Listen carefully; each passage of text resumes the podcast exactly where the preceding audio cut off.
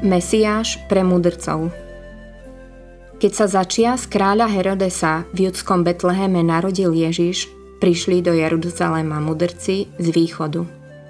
Pýtali sa, kde je ten práve narodený židovský kráľ?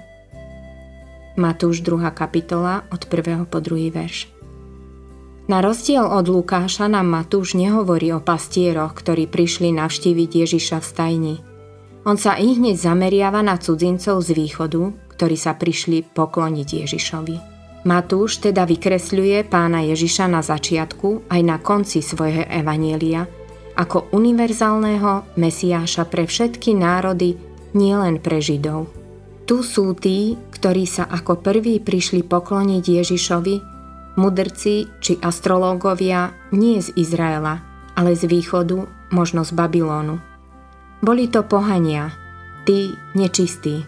Na konci Evanielia Matúša sú posledné Ježišové slova. Daná mi je všetká moc na nebi aj na zemi. Choďte teda a získavajte mi učeníkov vo všetkých národoch. Toto nie len otvorilo dvere pohanom, aby sa tešili z Mesiáša, ale aj potvrdilo, že on je Mesiáš. Pretože jedno z opakovaných proroctiev bolo, že národy a králi k nemu naozaj prídu ako k vládcovi sveta.